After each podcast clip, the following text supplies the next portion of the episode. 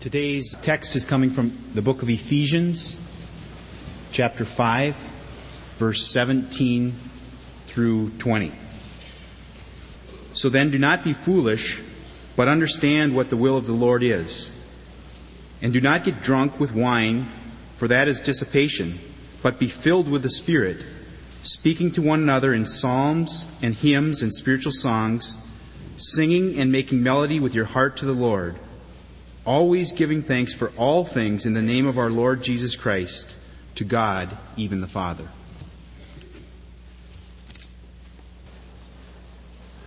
The Christian church was born in song. Those are the words of Ralph Martin in his book, Worship in the Early Church. We are singing people, and there's a reason. There's lots of reasons. The main reason is that the reality of God and Christ and creation and salvation and heaven and hell are simply too great to be content with mere speaking. They have to be sung as well as spoken about.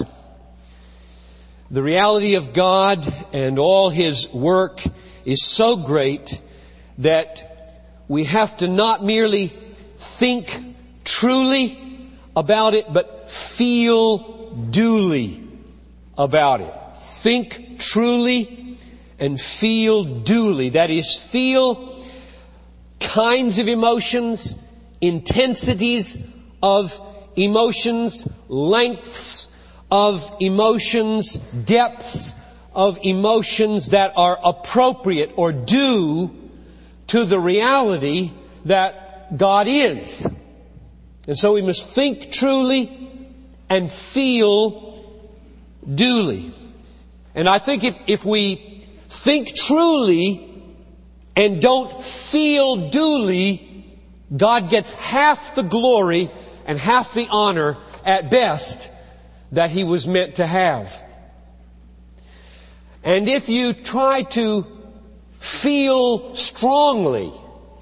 And I say strongly, not duly, because I think it's impossible to feel duly if you don't think truly. If you feel strongly and don't think truly, he gets less than half of what he is due. God calls us as a people to know Him and to enjoy Him and fear Him and delight in Him and tremble at Him. And if you split yourself and become a thinker about God or a feeler about God, He gets half of what He is due and you do not worship Him as you ought. We must think truly and feel duly. The work of the heart, emotion, and the work of the head, understanding, are meant to give glory to God together. And the reason music exists, the reason songs exist, is because there are feelings that simply demand that we do more than describe reality. That we do more than talk about it. Prose must rise to poetry and poetry must be extended to song and song must give wing to music. That's why it exists. God is simply too great to be exhausted by preaching or conversation or discussion or analysis. That's why there are songs and poetry and music. It's all about reality and the greatness of reality and the depth of reality and the intensity of reality and the echo of reality here in the heart and here in the head. And when these two come together, it bursts the bonds of ordinary prosaic speech over and over again throughout the history of mankind. And God has ordained it to be that way. He created music. He created the human heart. He created emotion. Music and singing are necessary. They are biblically mandated to Christian faith and worship for the simple reason that the realities of God and Christ and salvation and creation and heaven and hell are so great that when they are known truly and felt duly, they demand songs. So, let's go to this text that talks about singing, mandates singing, describes singing, puts singing so close to the center of worship. And I'm going to pack six sermons again into one, which I do every Sunday because Every time I take a verse, no matter how small a text I try to choose way ahead of time, it always is too much. And I get so frustrated on Friday and Saturday saying, but this phrase needs a sermon, and this phrase needs a sermon, and this phrase needs a sermon. So, here I go. And we'll try to get done by quarter after. Number one, there's six points that I want to draw out about singing. And my prayer is that you will take these six and do the sermons yourselves. You'll fill them up with Bible. You'll experience them. You'll meditate on them. You'll say, yes, that's the way we're going to be at this church. We're going to work at that Sunday after Sunday until with one mind and one voice, we are this way.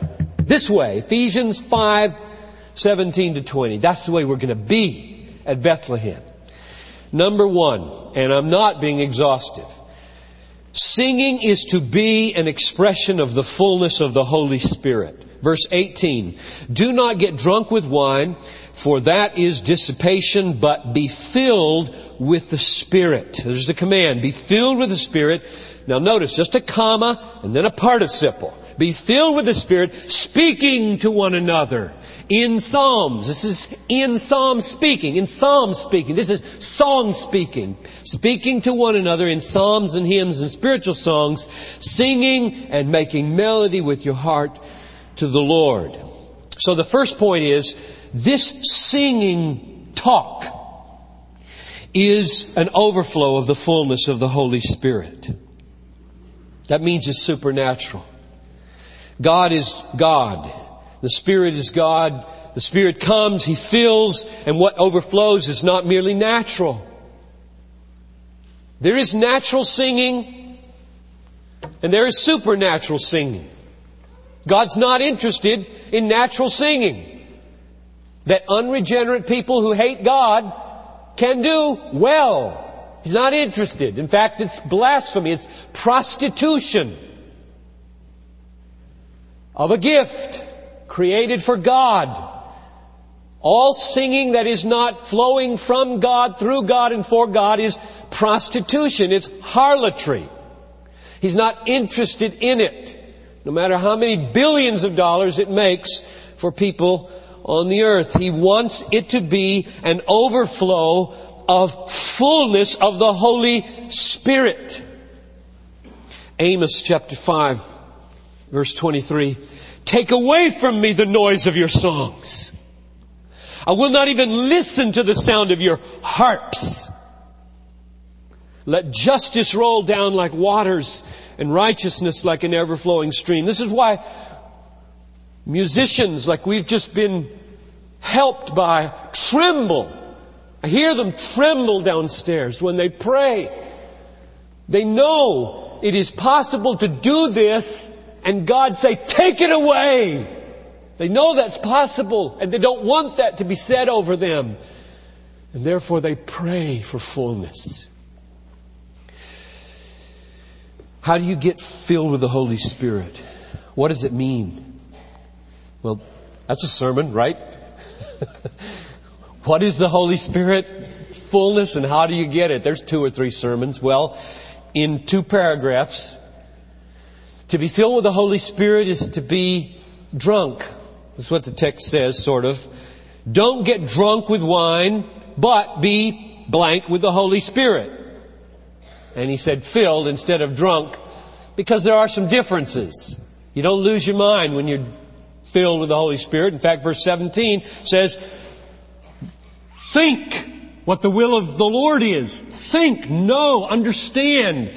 So when you're drunk with the Spirit, your reason is lively.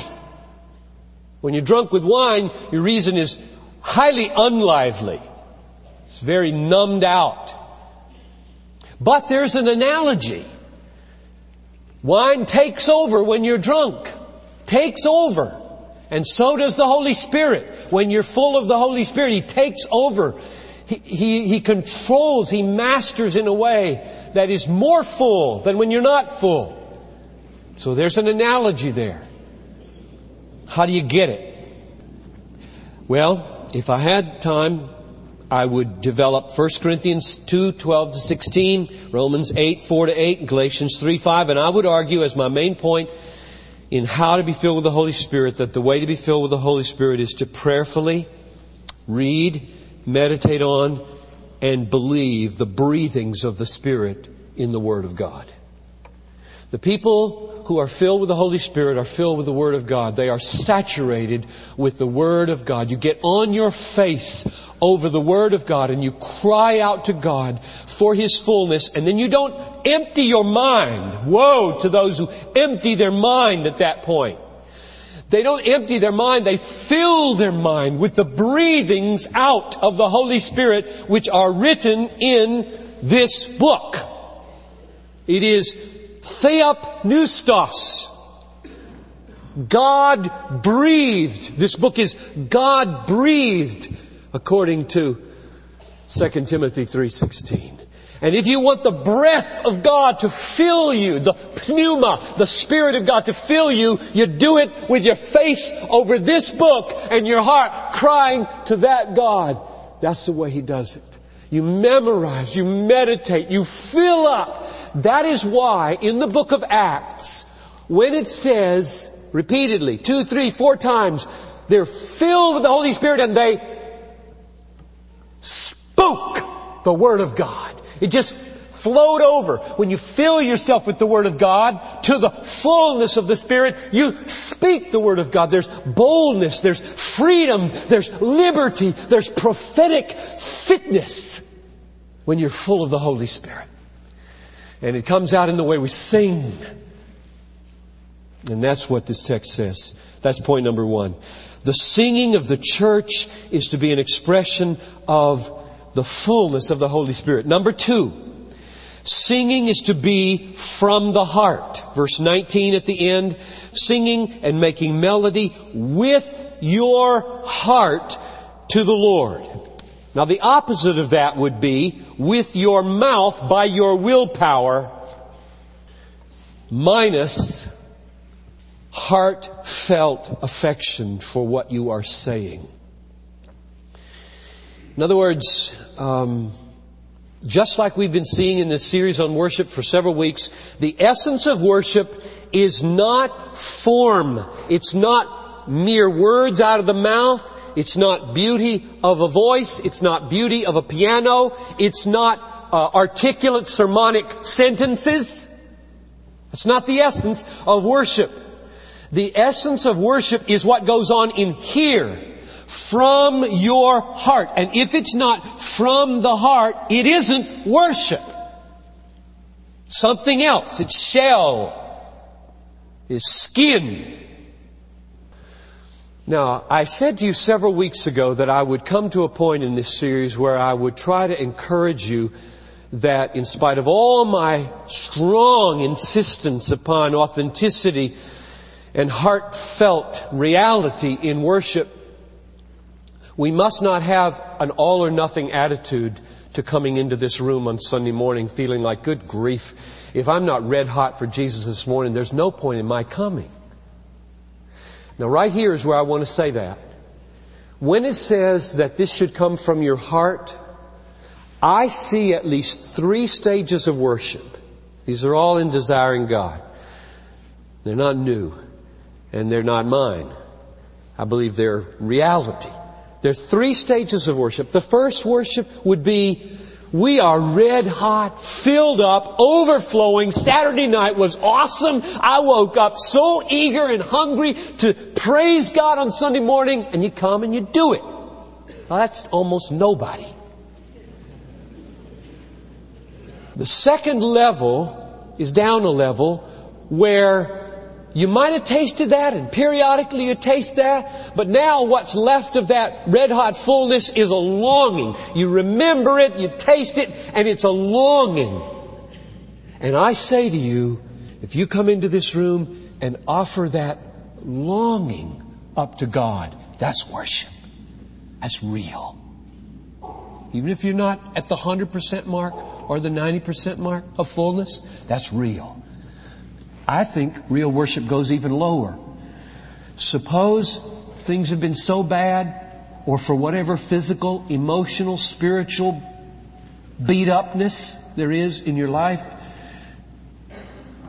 you don't even feel the longing, but you feel a flicker of remorse that the longing isn't there.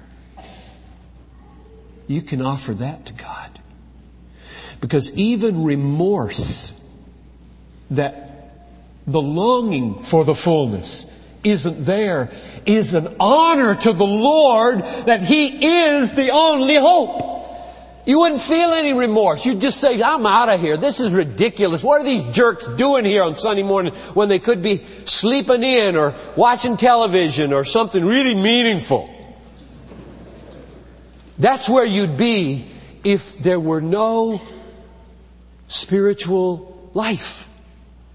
But if there's remorse at the bottom of your cup, just a little sediment of remorse that the longing isn't there, that the fullness isn't there, you can say, God, I don't have fullness. I don't feel longing. And I'm so sorry. And that's worship. That's worship. So number two was it should be heartfelt. Number three, singing is to be to the Lord. Verse 19, speaking to one another in psalms and hymns and spiritual songs, singing and making melody with your heart to the Lord. Now I know it says to one another at the beginning of the verse.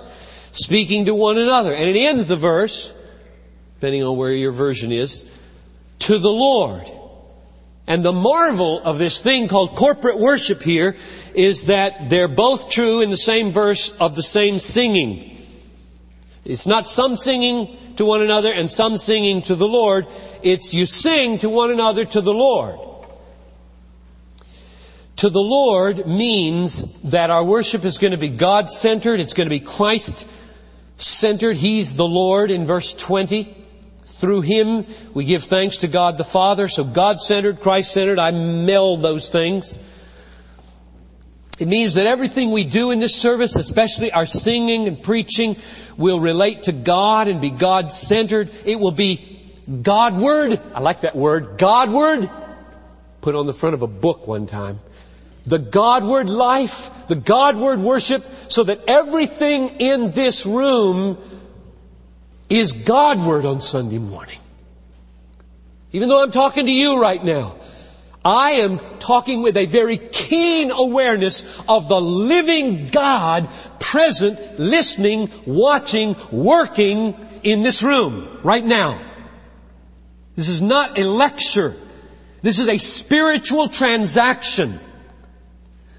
Mediating through my heart, touched by the Spirit, to your head and your heart, truth, God inspired, hopefully anointed and opened to you and illumined to your mind for a spiritual transformation. This is no ordinary thing that's going on here. And so it is when we sing.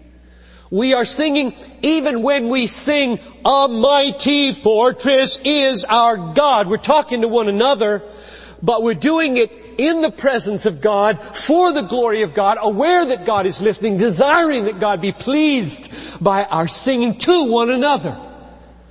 So yes, it is to the Lord even when it is to one another. There are these two kinds of songs, are there not? Now I think the, the to one another and the to God kinds of songs, I, I think this phrase, to the Lord, should push us in the direction of singing to the Lord in the second person. You, thou. Great is thy faithfulness. Holy, holy, holy, Lord God Almighty, early in the morning our song shall rise to Thee, not Him. And so on. You are Lord, you are Lord, you are risen from the dead and you are Lord. I love you, Lord, and I lift my voice. I think we should sing a lot of songs like that. You, you, you, you, you, so that we get the sense of lingering in the presence of the Lord and speaking to Him. Hear me now. And in that sense, there can be almost a being caught up in a very intimate, precious communion with the Lord, even though we're in a big group. We'll come to one another in just a minute. So these three so far. Spirit driven, heartfelt, God addressed, or God centered. Do you, do you feel the impact that that should have on a worship service? To me it says no trifling, no joking, no silliness, no superficiality, no slapstick. Things are too deep, too weighty, too glorious.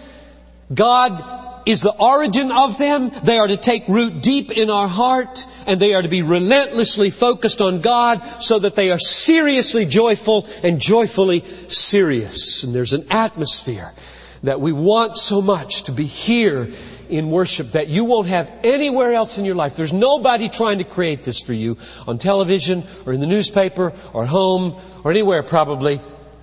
And to taste it is an awesome thing. Number four, singing is to be undergirded by a deep biblical theology of God's sovereign goodness.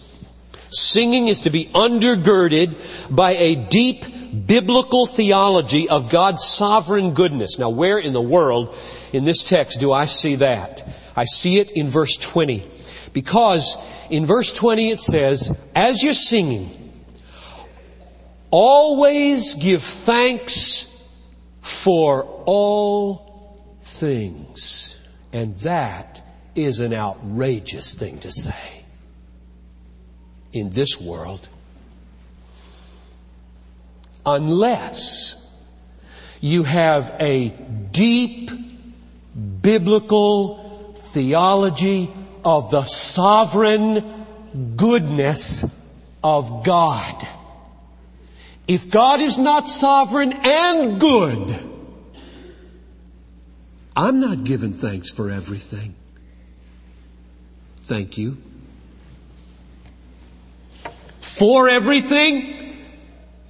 I mean, when you say a sentence like that, always giving thanks for everything,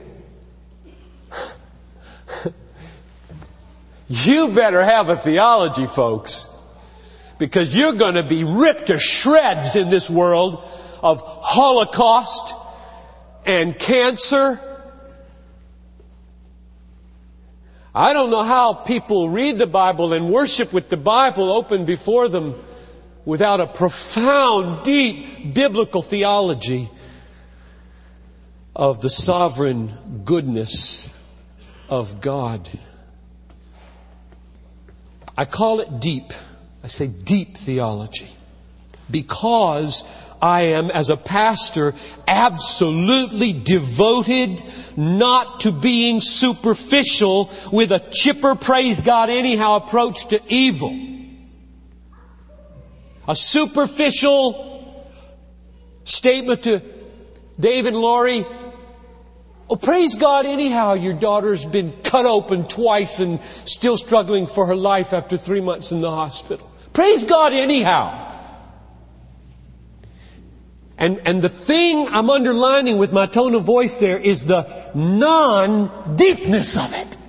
The non-feltness of it, the non-empathy of it all. The Bible says, weep with those who weep. The Bible says in the same chapter, Romans 12, abhor what is evil. And you can extrapolate from that, evangelize against it. Fight for justice. Go into science and get at the microbes that cause it. Oppose this thing. And if you don't have a theology of the deep sovereign goodness of God, how are you going to read verse 20 while you're doing that? God is glorified mightily and powerfully by those who hate sin, hate lostness, hate pain, try to relieve it, try to evangelize against lostness, try to fight for the overcoming of evil in the world, and all the while carrying this deep ballast in their boat called confidence that in it all God is at work somehow for our good. All I mean by theology is being able to hold that together. That's all I mean. You don't have to call it theology, call it something else. But that's the way we're going to be if I have anything to do with it. We're going to weep with those who weep. We're going to hug. We're going to be there. We're going to fight this thing. And they're going to hear the song on Sunday morning. You who long pain and sorrow bear, praise God, and on Him cast your care. They're going to hear that and they're going to know they mean that here, but they're not superficial. They're not blasé about my pain, but they do mean that. Praise God, David. Praise God, Glenn. And on him cast your care. So, our singing here has to be rooted in and based on a deep, not superficial, empathetic, biblical theology of the sovereign goodness of God. Number five. Singing is to be to each other. First I said it was to the Lord. Now I'm saying it's to each other. Again, verse 19. Speaking to one another in psalms, speaking to one another, underline, one another in psalms. Now we did that. We did that this morning several times just like we addressed the Lord several times, speaking to one another in psalms, hymns, and spiritual songs, singing, making melody with all your heart to the Lord. Now, if you needed, which you probably don't, but if you needed a clear biblical mandate for corporate worship, this is it. See, I've developed and stressed with all my might, all of life is worship, eating is worship, Taking naps is worship, remember? All that's worship. But we do this every Sunday morning. We do this thing. We gather in this room, and here we are in this room, maybe four or five hundred of us right now. We gather. And the reason is because this text says, speak to one another in songs. Do that. You can't do that by yourself. You cannot obey this text alone. And so we get together and we sing together. Now I see several implications here. One is this. We should do a lot of congregational singing. When the committee to design the philosophy of worship and the job description for Chuck and the call, we said, what should be the defining sound of this church? Should it be organ? We don't even have one. Should it be keyboard, piano, recorder? And our answer was the congregation singing should be the defining sound musically of this church. All the other things are wonderful. I love what I heard this morning. But the defining sound is the congregation lifting its corporate voice in powerful song. And oh, that we would become more and more mighty in our singing to one another. Here's a second implication. Many of our hymns and our contemporary worship songs are addressed to each other. Oh, worship the King. All hail the power of Jesus' name. Crown him with many crowns. Majesty, majesty, worship his majesty. All of those songs do not address God. They address each other. They're speaking to you about God.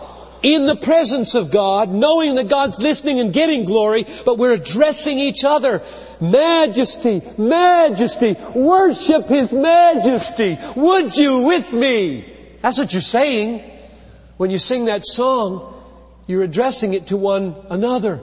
And the Psalms are filled with such kinds of third person speech Godward. He is Lord. And the third implication, in other words, my point there was, that's good. That's good. Let's do that. That's okay. Let's mingle the you songs and the he songs. And then the third implication of that is a solo like Roxanne's. Keyboard like Mark's. Worship teams, choirs are in this text, I believe, warranted. That is, they find a biblical justification because if the Bible says, speak to one another in spiritual songs, there is nothing in that text that implies we should always be speaking all at the same time. If it's speak in song to somebody, one, Roxanne did that to us. She spoke to us in song. Worship teams sometimes take over for a, a, refrain or a choir does an anthem. They speak to us in song. We pray against performance mentality with passion at Bethlehem. But in saying that, we are not saying that every speech in song that comes from a group to a group is a performance that puts you in a passive mode non-worshipping. That's not true.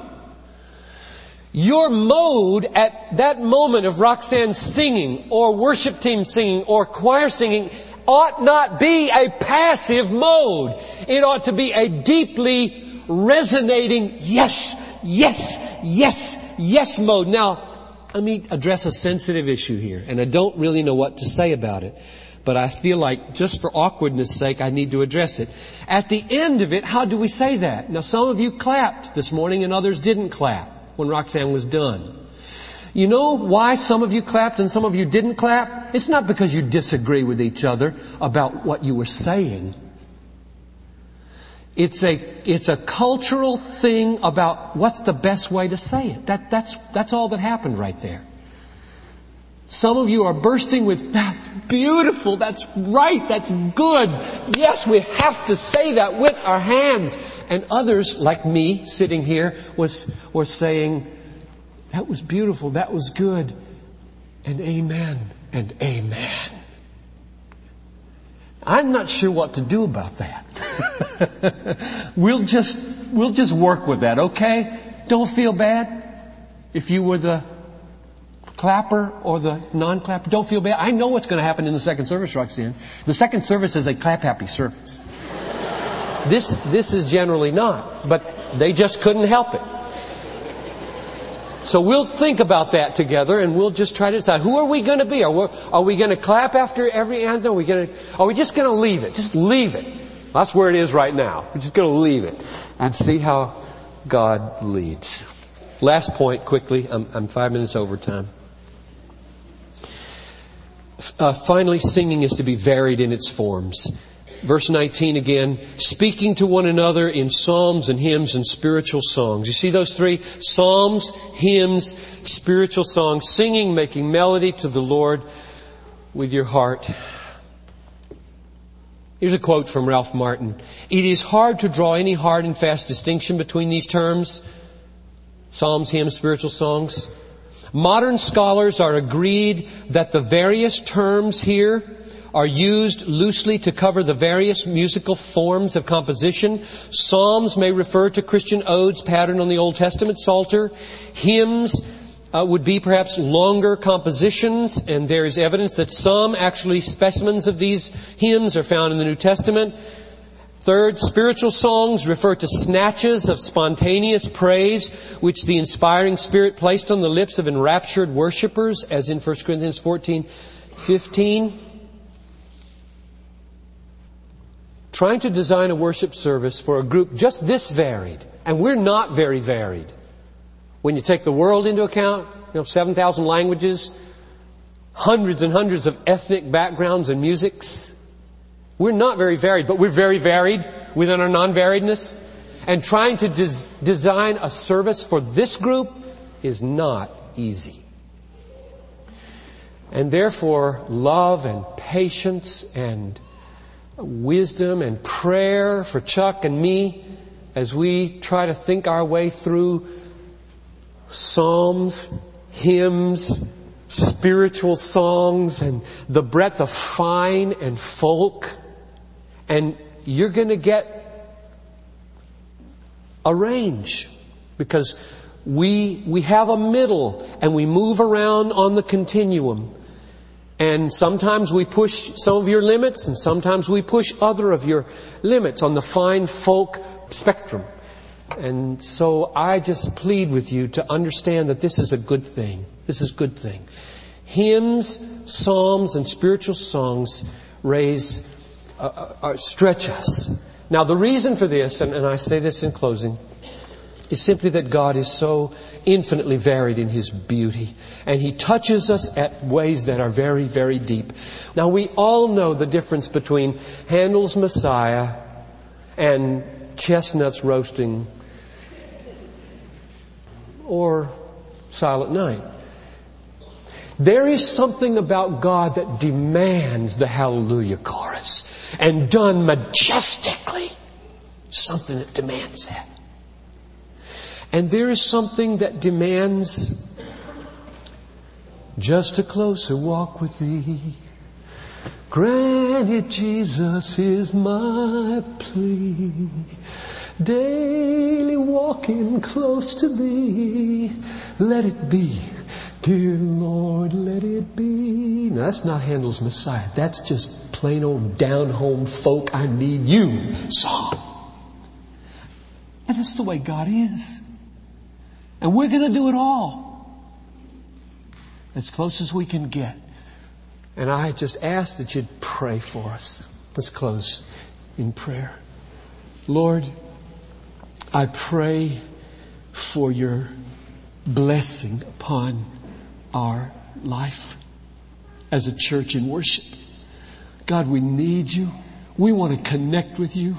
We want so much to be filled with the Holy Spirit and to have everything come from our heart and to be God focused and God centered and have a deep biblical theology of your sovereign goodness and to in helpful ways with one another speak to each other and do it in varied forms of psalm and hymn and spiritual song.